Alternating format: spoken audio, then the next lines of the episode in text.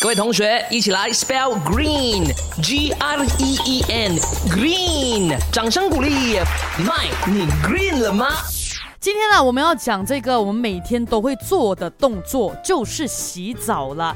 你觉得呃，洗澡要用热水还是用冷水好呢？啊，一般来说呢，很多人讲说，但是洗热水啦，因为它可以促进这个血液循环嘛。那科学家就指出了哈，冷水澡啊是可以增强抵抗力的，然后缓解精神紧张啦，对这个健康好处多多的哈。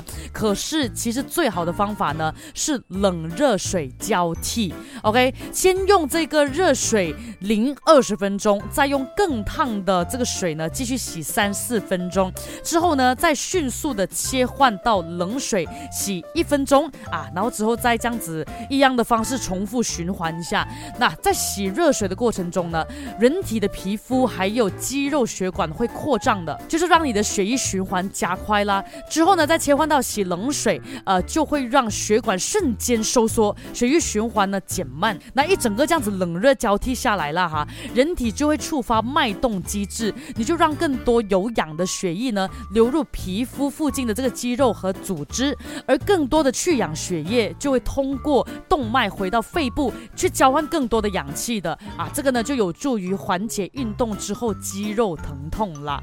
哇哦，只是洗一个澡哦，江多学问的。那我觉得这样子的方式呢，只能在你很得空的时候才能 try try 啦，真的是很赶时间的时候，怎样？这样子交替几分钟又几分钟嘞，对不对？